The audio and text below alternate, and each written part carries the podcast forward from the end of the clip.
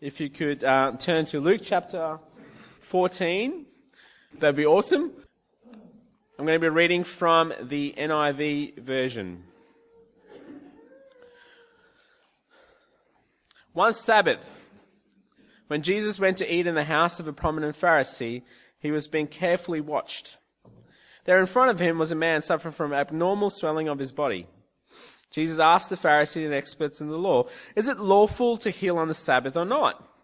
But they remained silent. So taking hold of the man, he healed him and sent him on his way. Then he asked them, If one of you has a child or an ox that falls into a well on the Sabbath day, will you not immediately pull it out? And they had nothing to say. When he noticed how the guests picked the places of honor at the table, he told them this parable. When someone invites you to a wedding feast, do not take the place of honor, for a person more distinguished than you may have been invited. If so, the host invited both of you will come and say to you, give this person your seat. Then, humili- humiliated, sorry, humiliated, you will have to take the least important place. But when you are invited, take the lowest place, so that when your host comes, he will say to you, friend, move up to a better place then you will be honored in the presence of all the other guests. For all those who exalt themselves will be humbled, and those who humble themselves will be exalted. And Jesus said to his host, When you give a luncheon or dinner, do not invite your friends, your brothers or sisters, your relatives, or your rich neighbors. If you do, they may invite you back and you will be repaid. But when you give a banquet, invite the poor, the crippled, the lame, the blind, and you will be blessed Although they cannot repay you, you will be repaid at the re- resurrection of the righteous. When one of those at the table with him heard this, he said to Jesus, Blessed is the one who will eat at the feast in the kingdom of God.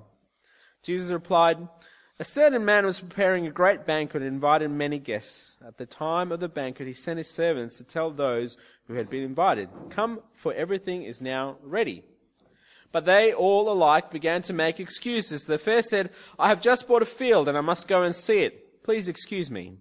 Another said, I've just bought a five yoke of oxen. And I'm on my way to try them out. Please excuse me. Still another said, I have just got married, so I can't come. The servant came back and reported this to his master. Then the owner of the house became angry and ordered his servant, Go out quickly into the streets and the alleys of the town and bring in the poor, the crippled, the blind, the lame.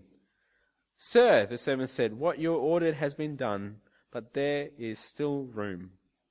Then the master told the servant, Go out to the roads and country lanes and compel them to come in, so that my house will be full. I tell you, not one of those who are invited will get a taste of my banquet. Large crowds were traveling with Jesus and turning to them, and he said, if anyone comes to me and does not hate father and mother, wife and children, brothers and sisters, yes, even their own lives, such a person cannot be my disciple. And whoever does not carry their cross and follow me cannot be my disciple. Suppose one of you wants to build a tower. Why don't you first sit down and estimate the cost to see if you have enough money to complete it? For if you lay the foundation and are not able to finish it, everyone who sees it will ridicule you, saying, This person began to build and wasn't able to finish. Or suppose a king is about to go on to war against another king. Won't he first sit down and consider whether he's able to, with 10,000 men, to oppose the one coming against him with 20,000? If he's not able, he will send a delegation while the other is still a long way off and will ask for terms of peace. The same way, those of you who do not give up everything you have cannot be my disciples. Salt is good, but if it loses its saltiness, how can it be made salty again? It is fit neither for the soil nor for the manure heap. It is thrown out. Whoever has ears to hear, let them hear. Let me pray. Father God, we want to thank you for the privilege to hear your word. We pray now that as we continue this time of worship, that you would stir our hearts, that you clear our minds to hear what you're saying to us individually, but also corporately as a church. We pray for your servant Paul as he proclaims your word, that you empower him through your spirit that you'd help him to rely on your power and your energy for your glory. In Jesus' name, amen.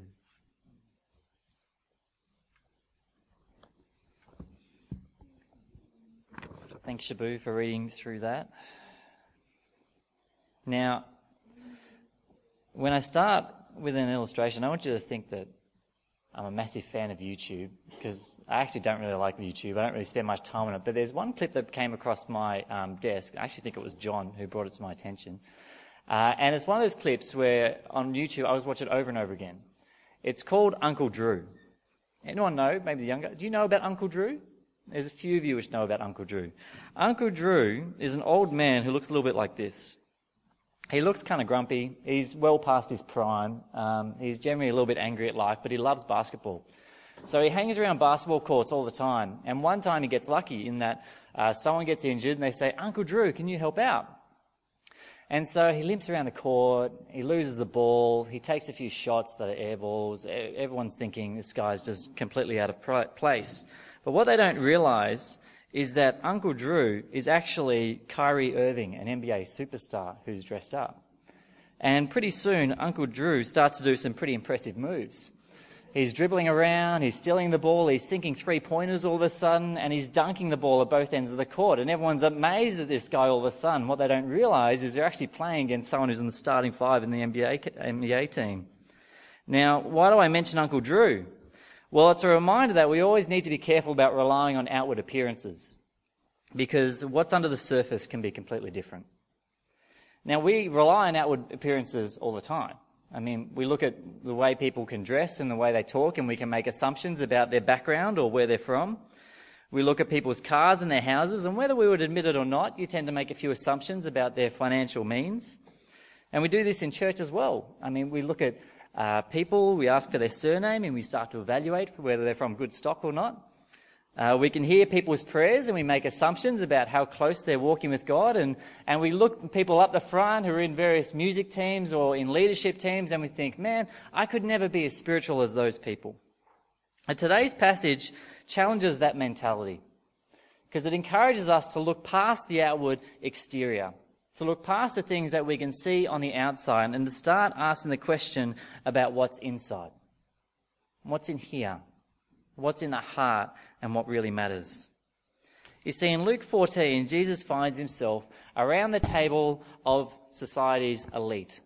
He's invited to the dinner table of not just a leader, a religious leader being a Pharisee, but a prominent Pharisee. This is a leader of leaders. And he's surrounded by uh, the who's who in the day. But what we find is that he's not interested in the slightest about their impressive appearances.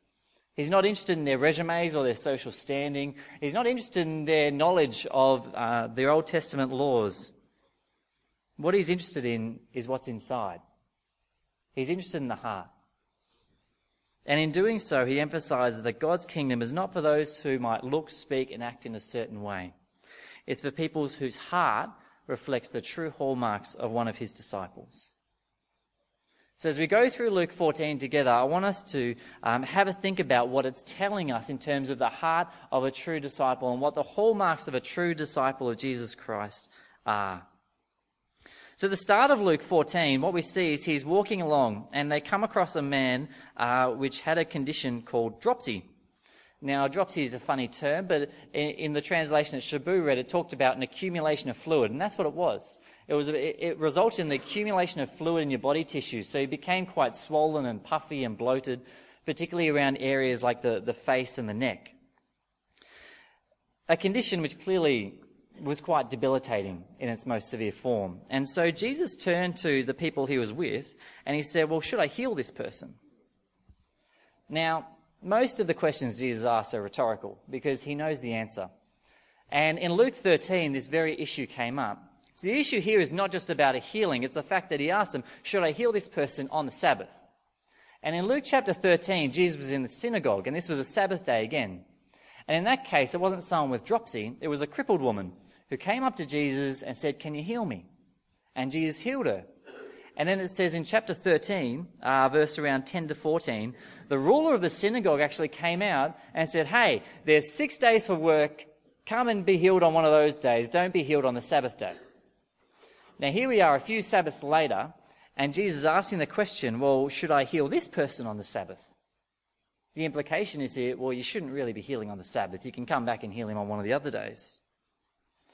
But it's interesting that it says the Pharisees stayed silent.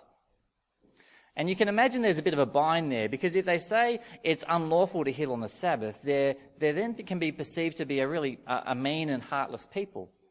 But if they say that it is lawful to heal on the Sabbath, then all of a sudden they're criticized by their own for not upholding the rules and the laws that they've been trained in. So they stay silent. And rather than waiting for a reply, Jesus heals the man, fixes him, brings life back into his situation.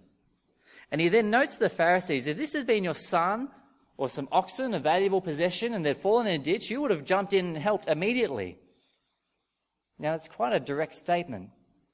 Because he's saying if this person, the person that had dropsy, if he was a family member or someone of value to you, you would have been compelled to do something about the situation. But you don't know him for a bar of soap. He's a stranger. He's got a condition which most of you would assume is, uh, is lined up with his own sinfulness, which is what they thought at the day. And so you're willing to just pass him by. And it's interesting, it says the Pharisees had no response. Now, when I spoke in Luke 4, uh, back earlier in the year on Luke chapter 4, I made the point that Jesus' ministry right from the outset was about seeing people's lives and hearts redeemed. It was about meeting people in their point of need and, and changing them in a way in which they would never be the same again. It was about setting them free. And that passage he read from Isaiah 61, and he talked about the fact that he declared that his role was about setting people free, was about releasing the oppressed, was about bringing redemption into people's lives. And then in Luke 4, we see he immediately went out and started doing that, didn't he? He started driving out evil spirits. He started healing people from their illnesses and their diseases and their conditions. He straight away went about to meet people in their point of need and redeem them and set them free. And in Luke 14, we see he's continuing on with that work. He's seeing someone here. He might be on his way to something else, but he sees a person in need and he redeems him.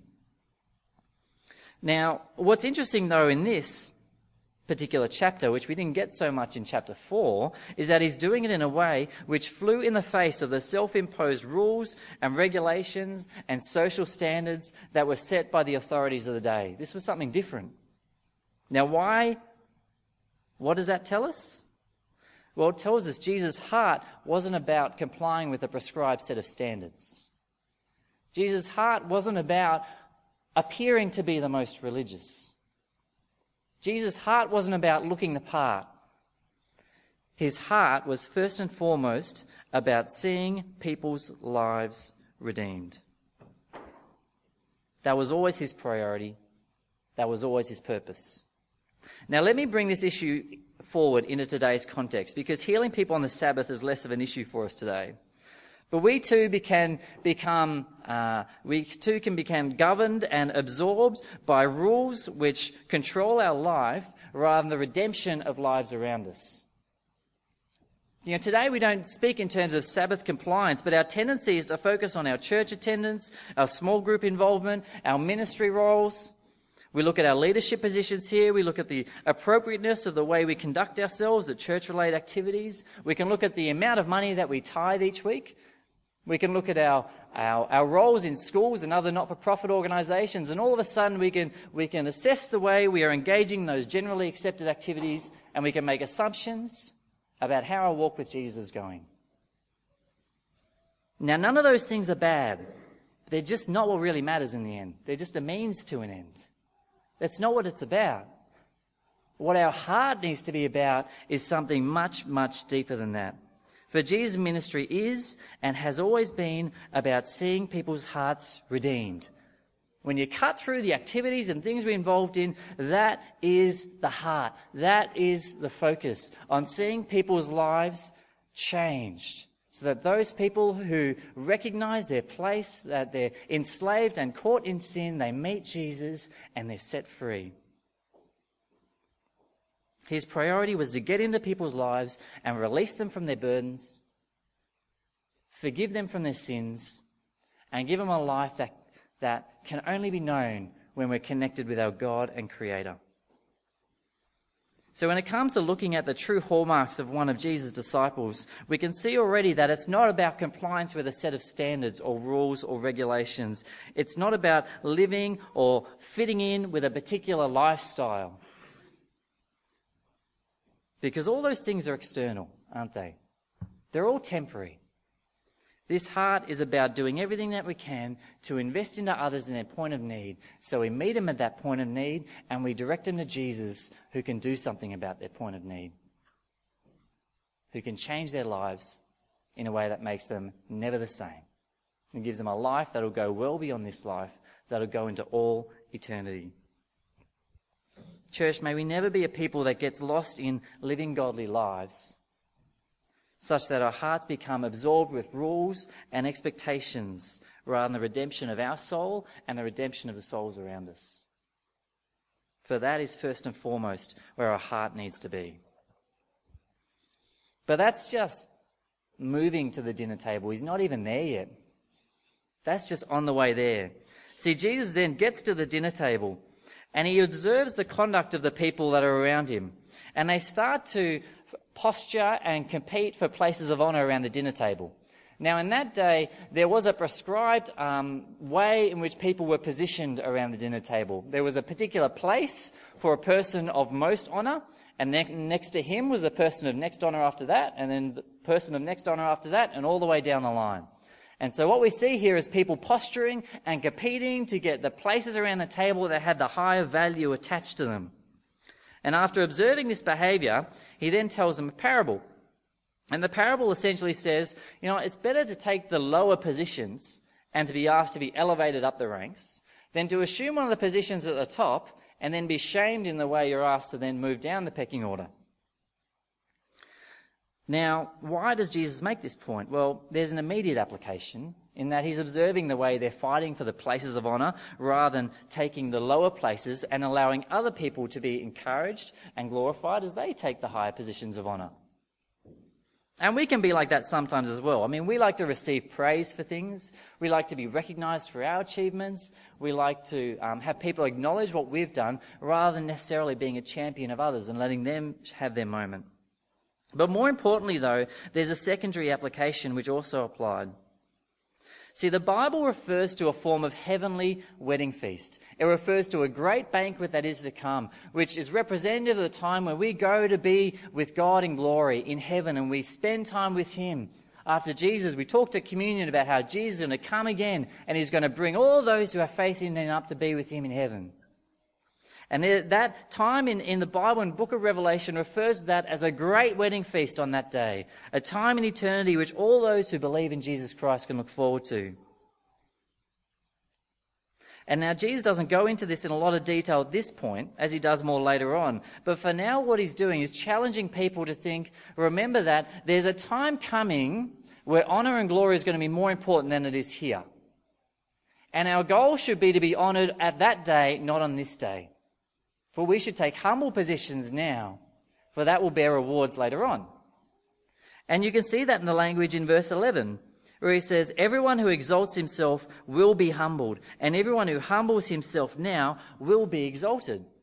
He's using future tense there. He's looking to a time in the future where th- people will either be exalted in eternity or they will be humbled in eternity. And he's saying, you know what? That eternal perspective is what we need to have. Don't worry about where you're sitting around the table today.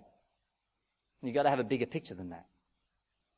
Now, he makes this point to the guests, and then he turns to the host and says the same message in a different way. He turns to the host and he criticizes the host for only inviting those people who are the elite, the elite of society. See, he says to the host in the next section, you know, it's not good to invite all your friends and your brothers and your relatives or all people who can pay you back. That's not really who should be at this dinner table. It should be who? The blind, the crippled, the poor, and the lame. You know, why should they be at the table? Well, those people can offer nothing in return. They would be incredibly blessed to be at this sort of dinner table. So, if we're thinking in terms of eternity, wouldn't it be better now to bless some people who can't bless themselves? And do it because we're seeking eternal glory, not a temporary one that we see here now. For when we bless others, we are able, when we bless others who are unable to bless us, Jesus reminds them in verse 14 that God will recognize these things in that it says, resurrection of the dead. It's time in the future, isn't it? We're pointing again forward to that time in eternity. He's saying, look forward to that time and let your gl- ambitions for glory and honor be for then, not now. So he's spoken to the guests, and now he's speaking directly to the host, and he tells each of them not to chase glory and praise for here and now, be focused on glory and praise at a time in the future, the time that matters when we're before God in eternity. Now, that's not an easy thing to do, is it? It's not easy to move our focus away from the here and now and onto the eternal. Because we're naturally wired to remain fixed on the here and now, aren't we? We're designed to strive for that amazing education. We're designed to strive for that next promotion. We're designed to chase the better salary. We're designed to make sure we get our house in order. We're designed to shore up our investment portfolios and make sure that our superannuation is as stable as possible. We're designed to seek out recognition and honour for everything that we do here and now. We're designed to make sure here and now we're looked after. People are looking after me. See, our hearts naturally get consumed by the priorities of this world and the here and now. So rarely do our minds go to eternity. Where do, rarely do our minds go to where God's priority lies. And that's exactly the point that leads us into the next parable, where he talks about the great banquet that is to come. And we see these in verse 15 to 24. See, I love this in verse 15 because one, one of the people around the table has a bit of a brain bubble for a, for a second. They make this comment, all right? But it's not really a sincere or genuine statement. It's one of those statements which is intended to show that, hey, I'm on the same wavelength as Jesus. I know what he's talking about here. You guys need to keep up with us because we're streets ahead. So he says, Oh, blessed is the man who will eat at the feast in the kingdom of God. So I know what Jesus is talking about. He's talking about a greater kingdom has come. And it's as if the way he says that, it's like, I can't wait to be at that kingdom. That's the only, that's the only feast that I really care about. Now, Jesus responds in a way where you can imagine it creating a lot of tension and awkwardness around the dinner table. And it's one of the most direct parables I reckon you'll find in the Gospel of Luke. A direct response to that person's statement of how, how keen he is to be at the great banquet that is to come. Now, in this parable then he, that he, he then responds with, he says there's an owner of a house and he's invited many guests to a great banquet. He keeps this idea of the banquet flowing. And he sends out his servant to tell them that everything's ready, the time is right, the banquet's here, so get them in here because it's time to feast. But one by one, they start to make excuses. One of them says, Well, I just bought a field, so I want to check that out. Please excuse me. Another one says, Well, I've just bought a whole lot of oxen, so I want to try them out. You know, please excuse me. Another one says, I've just got married. Please excuse me. So the servant reports this back to the owner. And the owner becomes angry by this. And so he orders that servant to then go out to who? The blind, the crippled, the poor, and the lame. We've already spoken about them, haven't we?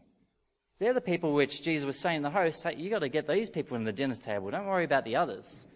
And now he's saying the servant's being sent out to that category of people, and they all accept the invitation. They all come. And then he goes out into the roads and the alleyways and he says, invite them because this banquet needs to be full. And then they all come, they accept the invitation, and the banquet is full. And then Jesus hits home the message by saying this. And you can see this is a direct comment straight back to that person that chipped in before. Because the owner says, I tell you, not one of those men who are invited will get a taste of my banquet. That's a pretty direct statement. See, for the guest at the feast that had just commented on how amazing it's going to be at the great banquet at the kingdom of God, Jesus effectively said to him, You're right, it will be amazing, but you're not even going to be there to taste it. You're not even going to get to experience that banquet. See, for that man was part of the religious hierarchy which represented those which had been invited into God's kingdom. Since the beginning of time, God had a plan of salvation for this people. He had a plan of salvation for the Jewish people that, that was going to reach fulfillment in Jesus Christ. It was a plan that was about the forgiveness of their sins once and for all that was going to be achieved through Jesus Christ on the, on the cross. His death, a death that would once and for all replace the sacrifice of bulls and goats that was required for all the Old Testament. This was his salvation plan that he had for his people. And now Jesus was coming out as God's servant and telling them that the time was now. This plan was ready. Everything's ready. Everything's set up. Come in and be part of the kingdom which is arriving. Come in and be part of this salvation plan. Freedom and forgiveness can now be yours, my people. But for those whom this plan had ultimately be, had originally been intended, they all refused to come and be part of that plan. How did that live out? Because they all rejected Jesus' message. They said, Jesus Christ, I'm not willing to follow you. Please excuse me. They were too, they clung too tightly to their earthly kingdoms to embrace God's kingdom by placing their faith in Jesus Christ. So the parable says that they went, the servant went to everyone else. He went particularly to the blind, the crippled, the poor, and the lame. Now, what was it about that category of people? Well, at that day, they, they represented the outcast, the unclean, the dejected, the lowest and most disadvantaged of society, and they also recommended those which people assumed had that condition because of their own sinfulness. They were people which represented the inherently sinful heart of people, not because, not because their, their condition was a result of their sinfulness, that was the perception. And so Jesus looking at that category of people and he's saying, Jesus went to the sinners and in short, what did they do? They accepted the invitation. They're the ones which are going to be at the kingdom. The one which, the, the groups of people which they would have assumed would never have been part of God's kingdom. Jesus saying they're the ones who are going to fill it. Now, why do you think they accepted the invitation? Well, because when you think about it, he's talking about a category of people who are lost and alone and without any hope. And when you're at that place when you know it's only by grace you can be saved, when you're at that place where you know, my only hope to be at that sort of feast is by an invitation which I don't deserve. When in your heart you're in that place where you know, I don't deserve to be there. When that invitation comes to you through Jesus Christ, you're not going to say, please excuse me. You're going to embrace it with open arms and you're going to want to be there so you can dwell in the house of the Lord by the grace and mercy that is only found through the servant, Jesus Christ. There's no place you should rather be than in the house of the Lord. Church, that's the heart of a true disciple, isn't it? That's an aspect of the heart of a true disciple. You're not just focused on redemption. It's a heart that says, I don't deserve to be part of God's family. I don't deserve to be at the great banquet in the kingdom of God. I don't deserve to be there. It's a heart that knows that at our core we are a lost and a sinful and a broken and undeserving people who are wholly dependent on God's grace. And so when that invitation comes, it's a heart that just grabs it with open arms and says, you know what? I'm going to be there and I'll be there as fast as I can. Because I know that that invitation is my only priority and my only hope. Now, it's worth asking ourselves what things might have priority in our hearts over God. What things might have priority in our hearts in the here and the now over God? What things in our life might be causing us to remain fixed on the here and now rather than the eternal? You know, today's culture will tell you that you need to get your house in order first. You need to get your finances straight. You need to get your superannuation under control. You need to get in the property market fast. Now, we can be financially responsible. There's nothing wrong with that.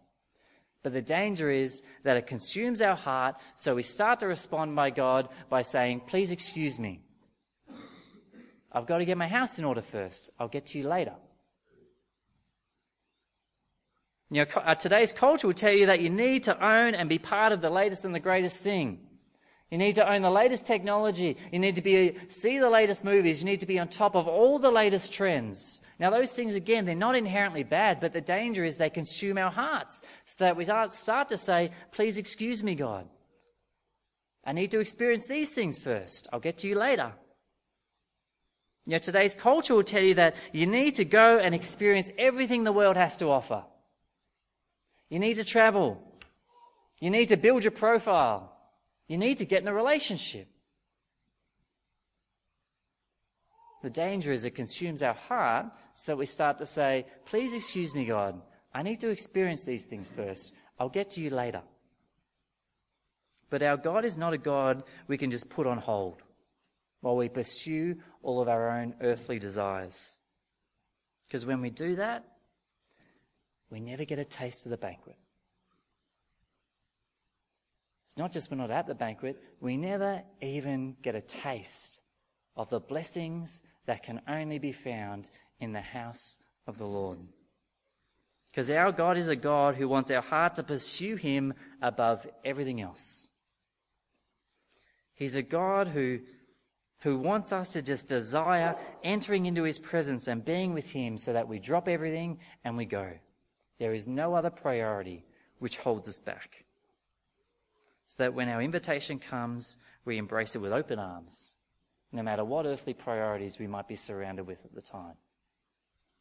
What are some of the hallmarks of a heart of a true disciple? Well, it's focused on redemption, not rules. And it seeks first God's kingdom above everything else. But even more than that, what we learn in the next section is that it involves a heart that's willing to make him Lord. See, the scene switches a little bit, moves away from the banquet, and Jesus is now addressing a crowd, a broader crowd of people. And in front of that large crowd, he carries on a similar train of thought. And Jesus makes quite a provocative statement in verses 25 to 27. It says, is Jesus speaking to the crowd, if anyone comes to me and he does not hate his father and mother, his wife and children, his brothers and sisters, yes, even his own life, he cannot be my disciple. And anyone who does not carry his cross and follow me cannot be my disciple. Now, what does Jesus mean by that statement? He's not literally requiring us to hate each other in our respective families, even though at times we can live in obedience with that calling. That's not actually what the text is about. He's going to the extreme to make the point that there should be absolutely nothing in our lives that we are not willing to leave behind for the sake of the gospel. There should be absolutely nothing in our lives which takes priority over Him and which we are not willing to submit to Him as Lord. And you can see this point being emphasized in what Jesus says next. He says that a builder of a tower, before he starts building, he's going to count the cost of building it.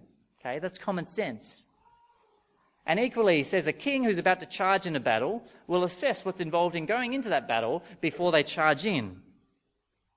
And so, following that statement, the logic is well, if I'm going to consider following Jesus Christ, I need to assess the cost of that.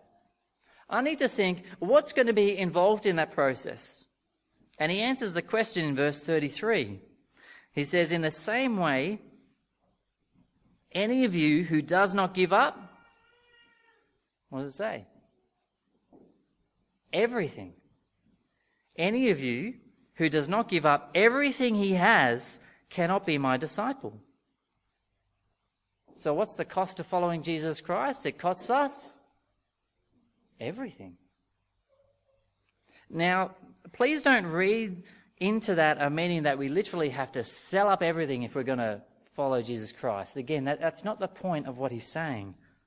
What it means is that we need to be willing to submit everything to Him. We need to be willing to lay everything under His sovereign control and authority. We need to make Him Lord over all. We're called to place under His sovereign control as Lord all that we have. All our finances, all our assets, all of our means, all of our careers, all of our families. And we need to place under His sovereign control as Lord all that we are. All of our skills, all of our talents, all of our abilities, all of our dreams and desires. So that in our hearts, we can honestly and openly say, Jesus Christ, all that I am and all that I have is yours. That's the response of Thomas where he says, My Lord and my God. Not just my God, my Lord. Lord of all. See, it's one thing to seek God's kingdom first, it's another to be willing to let our kingdoms go. It's a very important distinction. It's one thing to seek God's kingdom first, it's another thing to be willing to let our kingdoms go. what kingdoms might exist in, our, in your heart, in my heart, which need to be handed over to Jesus. Because I think when I was reflecting on this, I thought, I know myself, I'm often great at trusting Jesus up to a point. I'm great at trusting Jesus up to a point that's still comfortable. But I'm terrible at trusting Jesus with everything else, with a bit that makes me uncomfortable. I'm really bad at trusting Jesus with everything. But I read verse 33 and I see that the call is to not hold anything back. If anyone does not give up everything he has, he can't be my disciple. You know, Andy said last week that nothing we have is ultimately ours. Our call is therefore to be willing to hand over control over everything that we're in possession of and everything that we are to Him, so that where He says to go, we go. What He says to do, we do. What He says to say, we say. And the ways He wants us to serve, we serve, because He is Lord over all.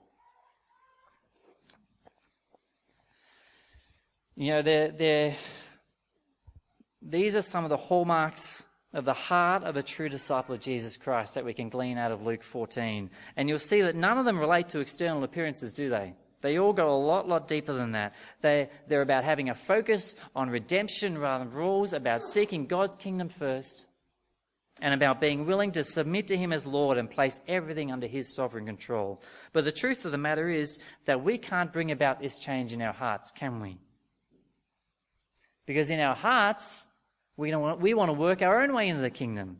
We want to hold on to what's comfortable. We want to chase glory here and now, and we don't worry so much about eternity. You know, in our hearts, we desperately want to maintain our own control over what we have and who we are. So what do we do? We get down on our knees and we say, Jesus, you've got to change this heart. You have to, through the power of your Holy Spirit, you have to bring about this change in me. For he died on the cross and he rose again so that our selfish and self consumed and ambitious hearts could die with him on the cross. And we could be given a new heart through the power of his Holy Spirit that's a little bit more like his. That's a little bit more like God. That's a little bit more like one of his disciples. A heart that's about redemption. A heart that's about seeking after God as our first and only priority. A heart that's about being willing to let every other priority go. Jesus died on the cross so that through faith in him, our hearts could be transformed into a heart like that. A heart that is ultimately one that's like Jesus Christ himself. Church, our prayer needs to be that Jesus will do that work within our hearts. For as soon as we lose sight of these things, we become salt that's lost its saltiness, which it talks about in verse 34 35. And therefore, we're no longer able to um, fulfill the purpose which God has for us. That is the purpose of giving Him glory. And then it finishes in verse 35 by saying this phrase, He who has ears, let him hear. Hands up if you've got ears to hear. Hands up. Everyone who has ears to hear. You know what that means? This message is for all of us. He who has ears to hear, let him hear. Let him take this in. Let him read Luke 14 and think, what is this saying about my heart? The message here is that for each and every one of us, our hearts need to be heart about redemption, about God's kingdom, seeking that first, and about letting all of our kingdoms go and making Him Lord. May Jesus make those things and only those things our inner heart's desire. He who has ears, let him hear. Let's pray. Dear God, we thank you for your word. We thank you for the challenge to reflect about what's in our heart about the kingdoms that exist there, which we might not be willing to let go, about the priorities in our lives, which we might not, which we might be putting above you and your kingdom.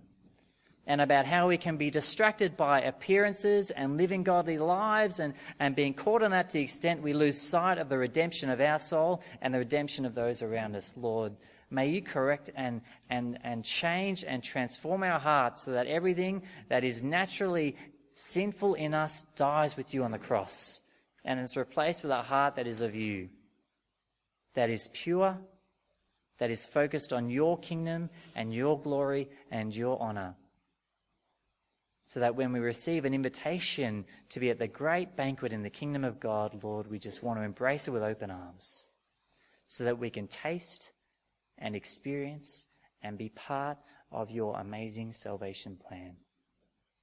Lord, and all the church said, Amen.